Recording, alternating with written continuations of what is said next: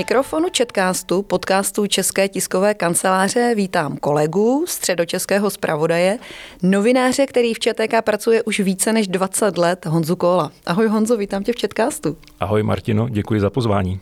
Povídat si dnes budeme ani ne tak o agenturní žurnalistice nebo četce, ale hlavně o tvé nové zálibě, možná můžeme říct nové profesi, o tvém románu, který ti nedávno vyšel a tím pádem vlastně i o psaní románu.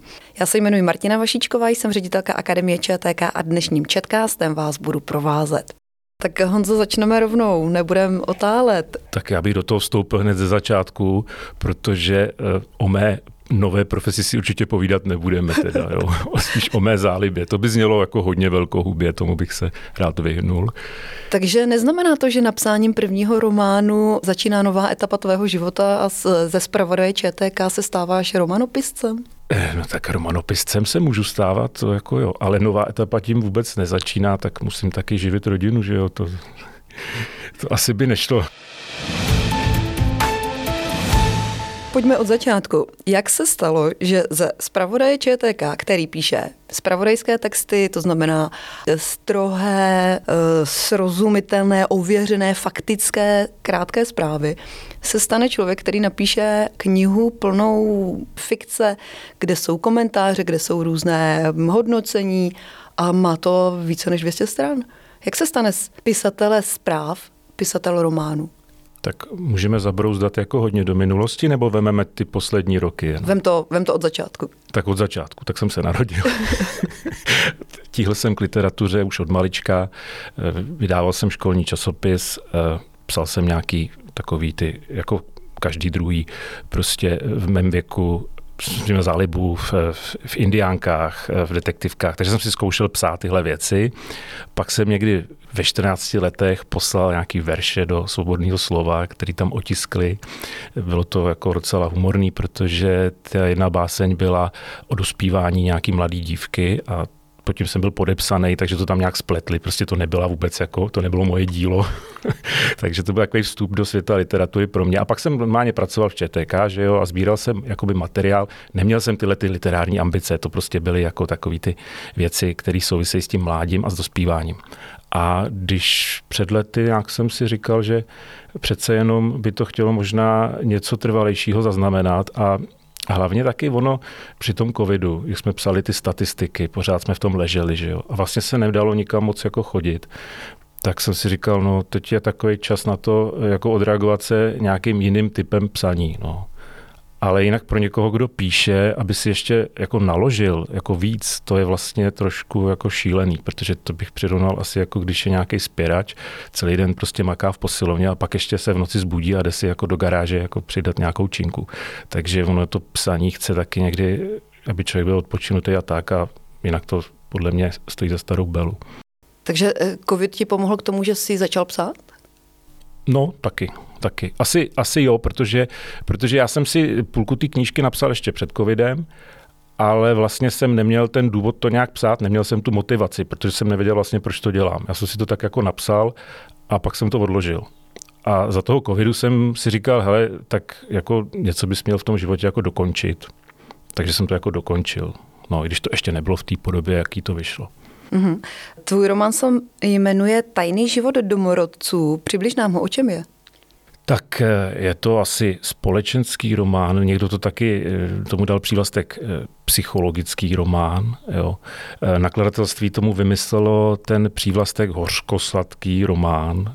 Je to takový příběh člověka, který se dost ocitl v nějaký životní etapě a prostě prochází se, cestuje a necestuje jenom cizí zemí, ale cestuje taky po své paměti a po svém životě. Buďme konkrétní, to prostředí je tam hodně důležité. On se část toho románu odehrává v Číně. Proč zrovna tak daleko na východě? A tak z několika důvodů, asi ze dvou. Jednak jsem tam se podíval služebně, tady od Četky, na, byl jsem tam na služební cestě, takže jsem ty, eh, ty reálie čínský nějak viděl a docela, když jsem je měl ještě čerstvě v paměti, tak jsem si právě tu první půlku knížky napsal. Tak to byl jeden důvod, takový jako normální, že prostě člověk musí psát o něčem, co trošku aspoň zná, i když teda jako říct, že jsem poznal Čínu za týden, to asi ne, a to jako nejde. A ten druhý důvod, eh, mě tam ta Čína pasovala, protože ten hrdina prožívá takovou jako obrovskou deziluzi, má takový pocit osamění a tím, že je v té cizí zemi, tak se to jeho osamění jako ještě prohlubuje vlastně tím neznámým prostředím. Tam je prostě vyloučený úplně, že jo, v té v neznámé zemi. Čili to jsem použil jako protože se mi nabízel tenhle ten kontrast mezi tím hrdinou, jeho nějakým vnitřním životem a tím vnějším prostředím. No. A to asi obnášelo i nějaké jako rešerše nebo jako psaní čínských jmen je asi taky jako náročné? To právě žádné rešerše jsem si nedělal, protože jsem hrozně línej. A jelikož jsem hrozně línej, tak, si, tak musím psát o něčem, co aspoň přibližně znám. Jo?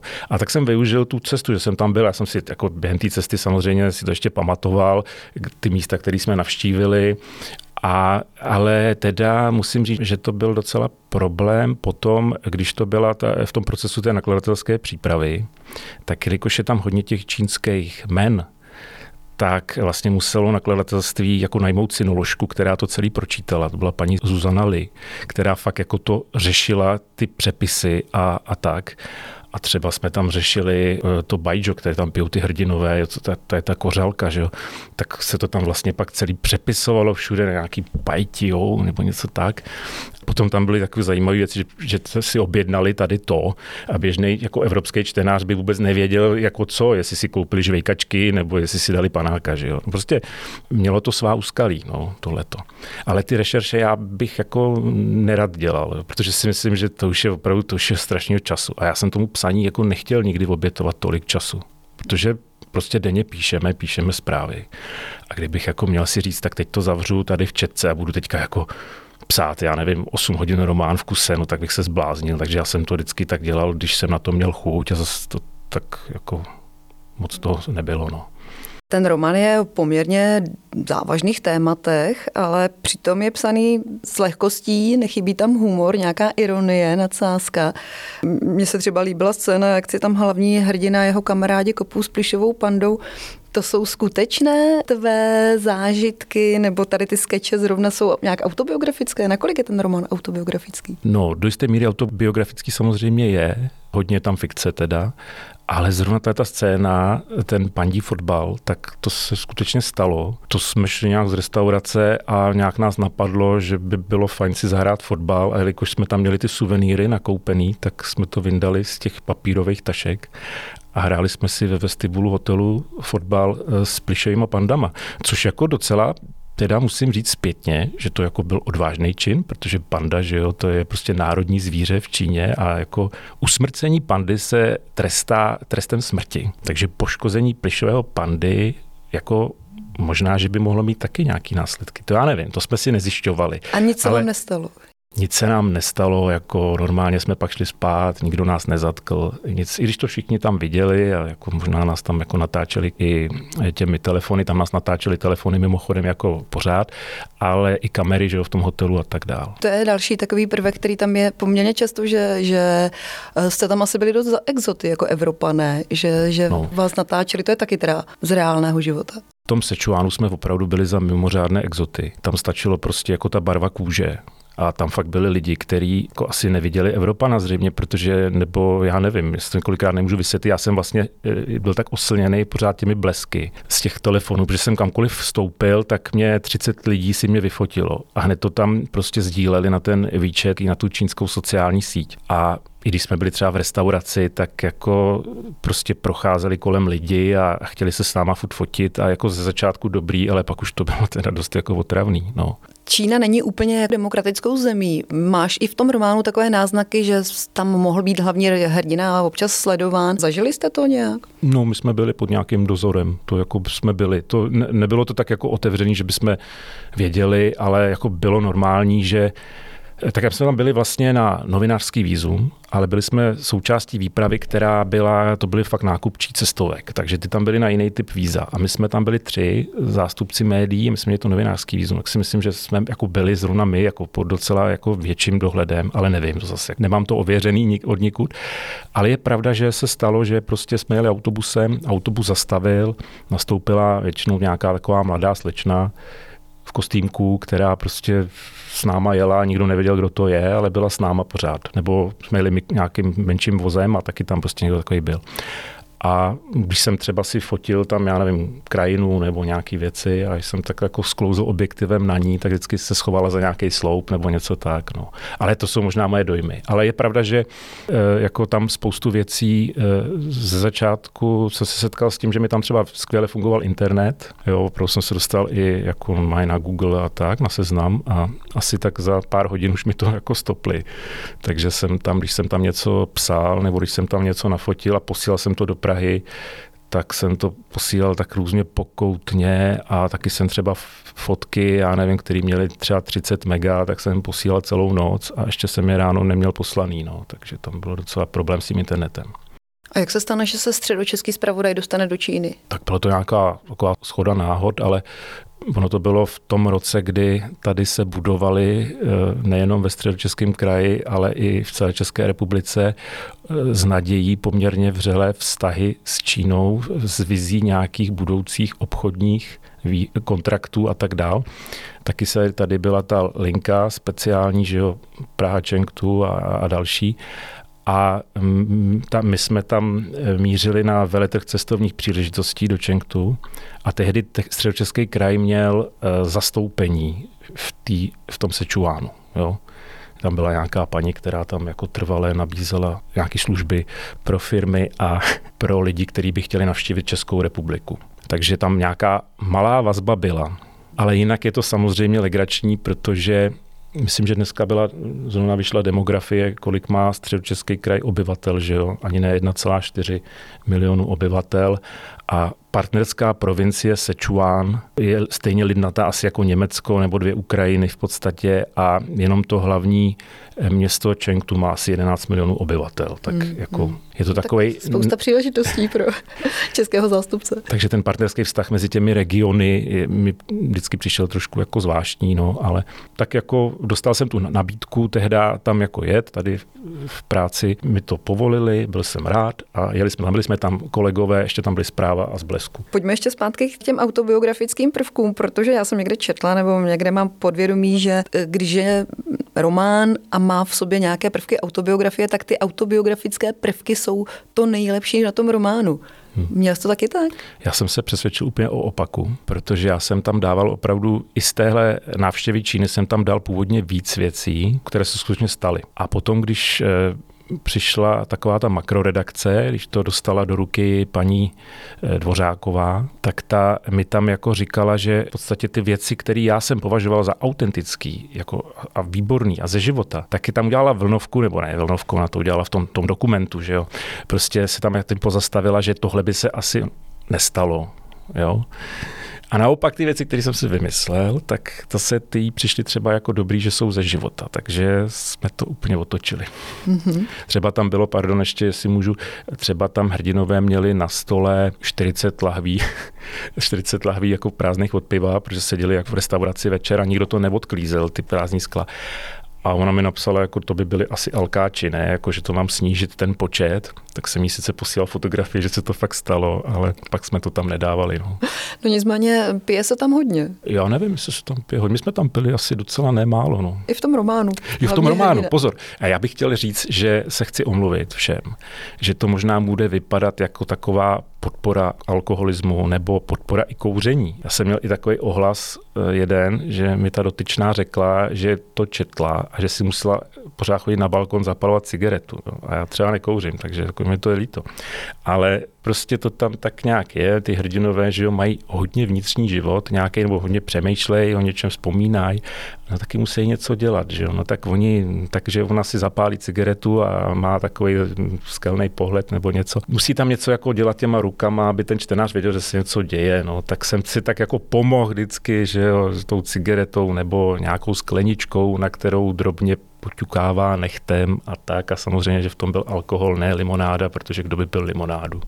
Když už jsme u těch ohlasů, poznávali se někteří lidé třeba ve některých těch postavách, nebo jaké máš vůbec ohlasy na svůj, na svůj román? Tak ono je to ještě docela jako čerstvě venku a musím říct, že Mám pár ohlasů, ale jenom od žen. Já nevím, proč to. Já jsem tak nad tím přemýšlel, že vlastně asi čtenáři muži mi nic neřeknou, anebo jestli čtenáři muži vůbec nějaké ohlasy dělají. Asi, asi možná ani ne.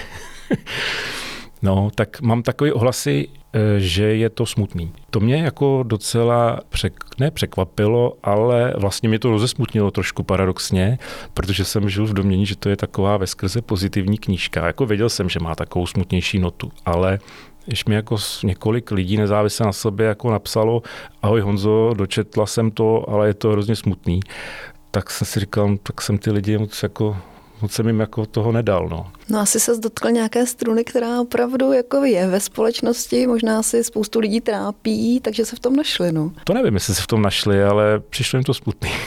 Hmm. No a co to slovíčko tajný v tom názvu? Tajný život domorodců. No tak odkazuje to k tomu, že eh, v těch, protože hlavním tématem tam není ta Čína, jsou tam vztahy mezi lidmi, hlavně vztahy mezi muži a ženami a odkazuje to k těm určitým jako paralelním vztahům, které někdy bývají a k tomu, že ty hrdinové, byť jako žijou spolu, tak má každý svůj život, svůj tajný život. A potom je tam ještě ta druhá rovina, kdy ten hrdina přijíždí do té cizí země a jsou tam ti domorodci, ti Číňané a on jako nerozumí té mentalitě, vůbec té mentalitě té Azie.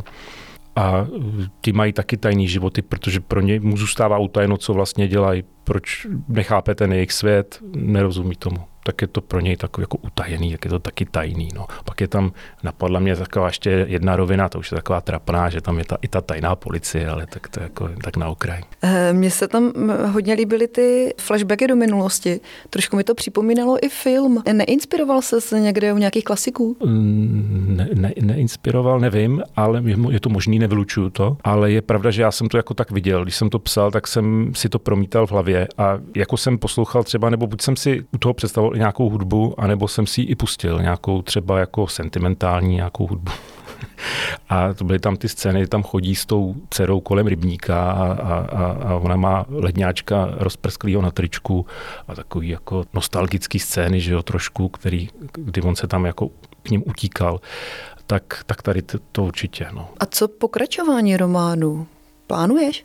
Eh, je hotový už a už je zaplánovaný a vyjde příští rok. No tak to je výborné. Ale tak pojďme ještě k tomu teda vůbec, jak ten román vzniká. V Četce po tobě čtou zprávy editoři. Jak je to při psaní románu?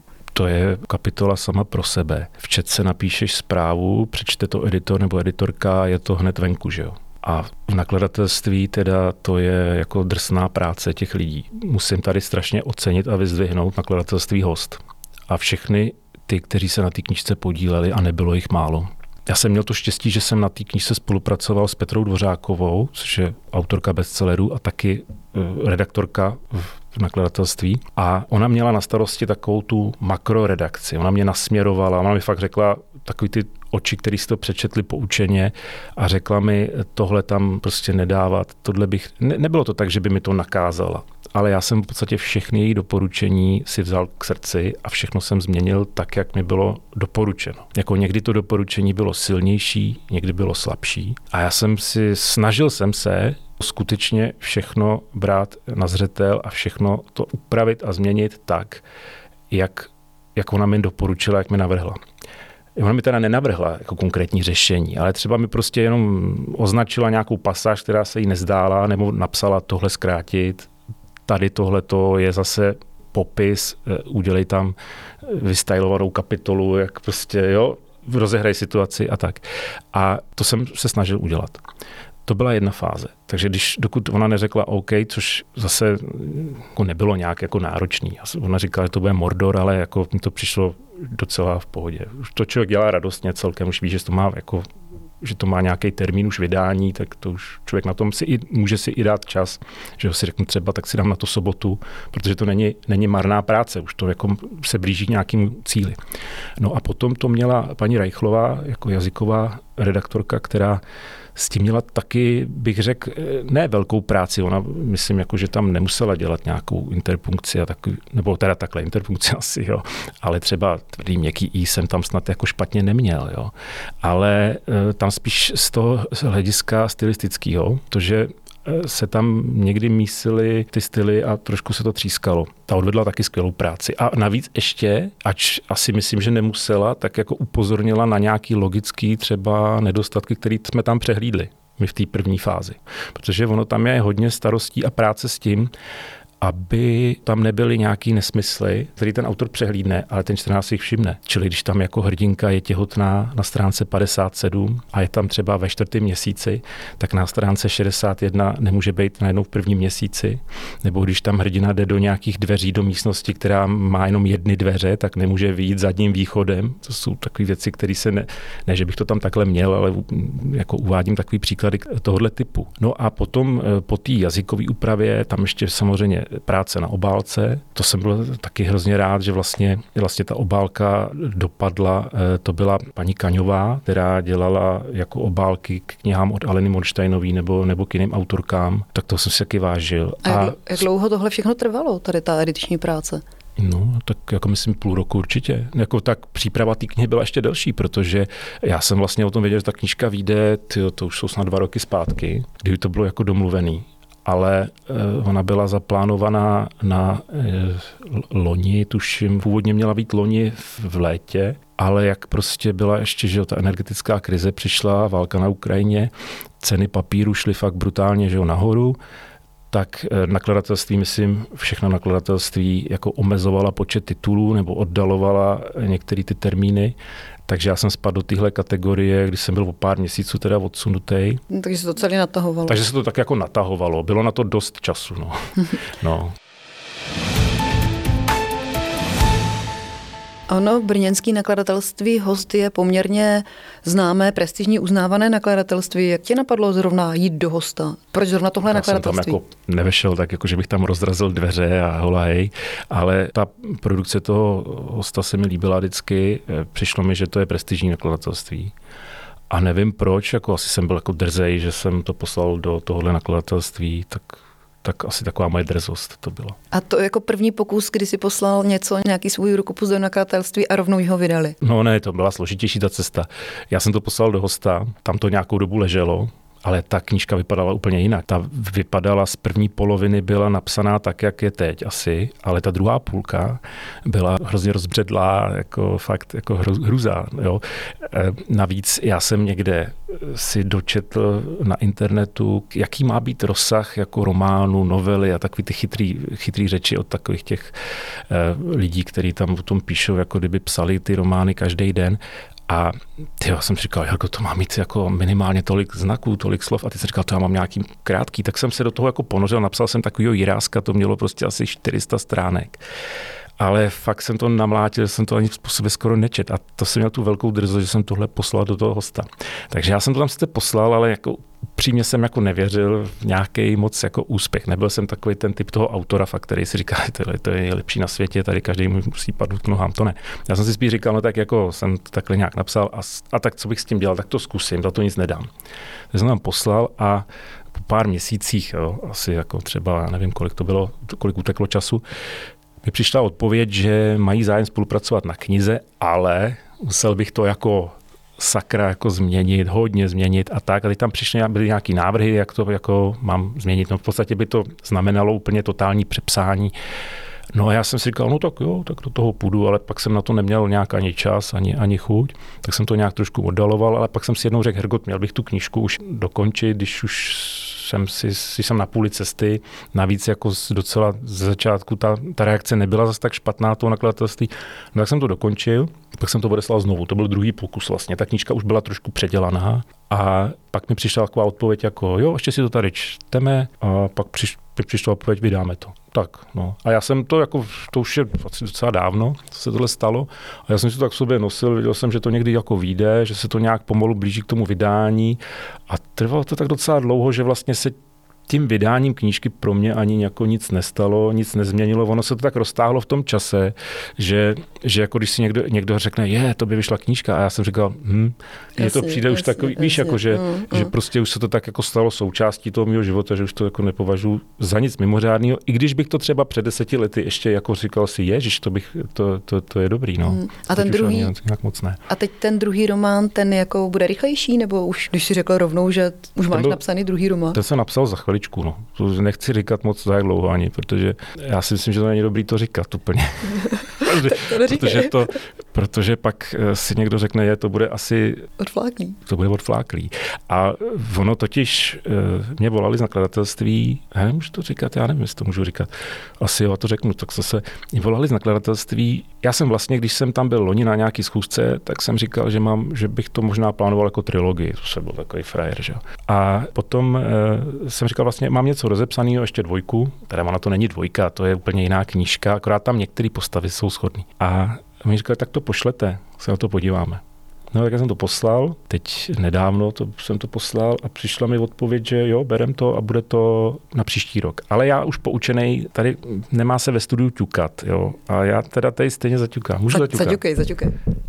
Jo, protože dokud to není úplně v té tiskárně, tak nevěřím tomu, že ta knížka vyjde. Jsem jako poučený z té minulosti, přece ta příprava téhle knížky, když do toho vstoupila ta válka ještě a ta energetická krize, tak jsem jako přestával věřit, že to vyjde a skoro jsem se smiřoval s tím, že to jako nevíde. A když mi z nakladatelství volali, že to vydáme, tak já jsem říkal, no, jak jestli to vydáte a tak. A oni, no to je vydáme, to, je jako, to tak bude. A já jsem říkal, no, no Bůh ví, jak to bude, kdyby náhodou, teď jsem si říkal, spadlo letadlo někde nebo něco. Ne, člověk nikdy neví, co se stane, že jo. Takže já to jako neberu nikdy na 100%. Ale teda u tady ty dvě knížky eh, právě, a teď se obloukem dostávám k tomu, co jsem chtěl říct eh, před asi pěti minutama, eh, že, že, že mi říkali, my bychom to vlastně mohli vydat letos, ale ono by to nebylo dobrý pro recenzenty, protože by si řekli, on píše nějak jako rychle, on je to grafoman. Mm-hmm. A já jsem říkal, já jsem grafoman samozřejmě. takže, no, takže to má přijít příští rok. Takže takový druhý Michal Vývek. Každý ne, to vůbec, kniha. ne, to ne, to ne, to, to, to ne, ten, jako já se nechci nikdy takhle srovnávat s někým jako Michal Vývek je výborný spisovatel určitě. E, padlo tady trilogie, to znamená, že už máš rozepsanou i trojku? No, mám i trojku rozepsanou, no, ale to, teď jsem si říkal, že, jí odlož, že to bych to chtěl odložit a už to nebude jako trojka, to bude něco úplně jiného. A to bych tomu třeba chtěl věnovat už jako víc času.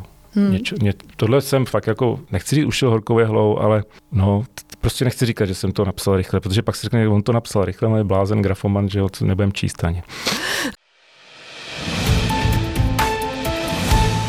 Jak moc ti pomohla ta dvě desetiletí, co pracuješ v Četce, jak moc ti to pomohlo při psaní románu? No právě, že k tomu, o čem jsme se bavili. No, to je, on je to strašně handicap. Vlastně napsat něco snadno, to je prostě handicap. Si člověk musí klást nějaké překážky v té v cestě k té knize. No. no počkej, to nechápu.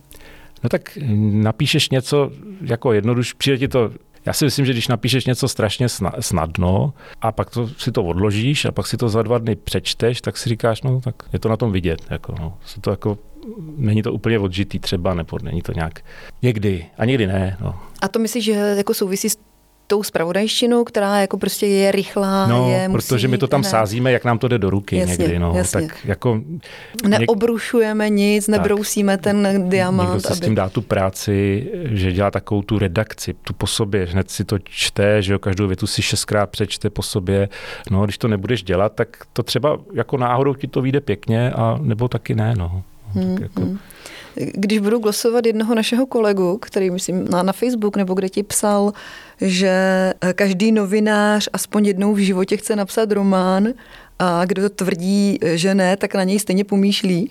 Měl jsi to, myslíš si, že to je pravda? Jako je to tak mezi novináři? No a kdo tvrdí, že ne, tak to dělá dodnes. Hmm. Jo, asi jo, asi, asi je to možný, ale já nevím, no tak eh, já se třeba nepovažuji furt eh, za novináře pořád, jako, což je divný teda. Jak ty to máš vlastně vůbec? Já vím, že ty, ty jsi do Četky přišel spíš tak nějak z hecu. Jsem přišel na brigádu a říkal jsem si, že to zkusím. a jsem tady už sakra dlouho, takže asi novinář jsem, ale mi to přijde v pořád jako velkou hubí říkat, já jsem novinář. Já nevím, já co zapisu tady, co říkají lidi. Já se nepovažuji úplně za novináře. Nicméně vystudoval se český jazyk? Tak jak tomu můžu jenom dodat, že jsem, eh, že jsem vlastně vystudoval pedagogickou fakultu, že jsem nevystudoval novinařinu na fakultě, že jsem nevystudoval fakultu sociálních věd nebo tak, takže eh, jako jsem se za novináře nepovažoval. I když já jsem jako měl být učitel, ale při tom studiu jsem si říkal, že učitelem vlastně taky být nechci. No tak já jsem tak jako hledal, tápal jsem a tady jsem zakotvil. No.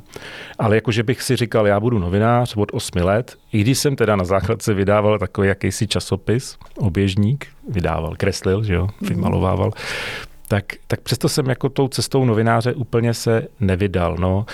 Nechtěl vydat, ale vydal vydal. A co takhle román z novinářského prostředí? No tomu se strašně bráním. No proto ten hrdina můj v té knižce je nákupčí cestovní kanceláře, no protože se eh, samozřejmě nechci, aby si někdo říkal, je, on to píše o sobě, že jo, to je autobiografie a tak, jako a tam je problém, když někdo si tam skutečně jako narazí na něco, co se fakt stalo. Tak když tam někdo to bude číst, kdo tam se mnou byl v Číně a objeví, že tam hrajeme pandí fotbal, tak řekne, aha, jo, jo, a tak si bude myslet, že to všechno je třeba pravda, že jo, a ty tam bude v druhé půlce knížky, tam hrdina, nevím, kde koupit rohlíky, tak on asi byl v tom obchodě.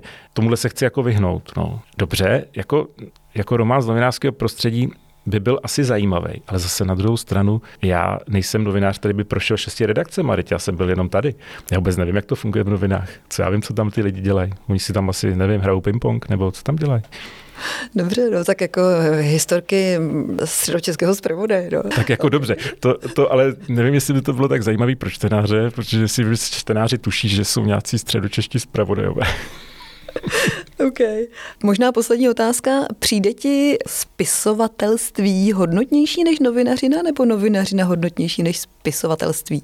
Takhle vůbec nemám. Já si teda myslím, že ta novinařina je těžší. Sakra těžší, jo, protože tam musíš zobrazit nějakou reálnou skutečnost, něco prostě, co, tam, si, tam jsi hrozně omezená a e, tady si můžeš psát imaginativně, prostě ponořit se do, do fantazie, že jo, dělat si, co tě baví. No. A když to taky má nějaký pravidla, že musí brát ohled na čtenáře, musí to, musí, musí to mít nějakou kompozici, já nevím, ty věty musí nějak plynout, nesmí tam být nějaký nesmysly, ale nebo můžou, že jo, můžeme se do, může někdo psát tak, že porušuje normy, tak jako dobře, jo, ale tak pokud chceš někde tu knížku vydat a nevím, nejseš úplně Shakespeare, tak, tak asi jako nemůžeš začít tím, že budeš porušovat normy, no. Mm-hmm. Honzo, já ti děkuji za rozhovor. Ať se knížce daří, ať se dobře prodává, ať má spoustu čtenářů a, a ty další taky tak. Já ti děkuji za pozvání, bylo to tady moc milý.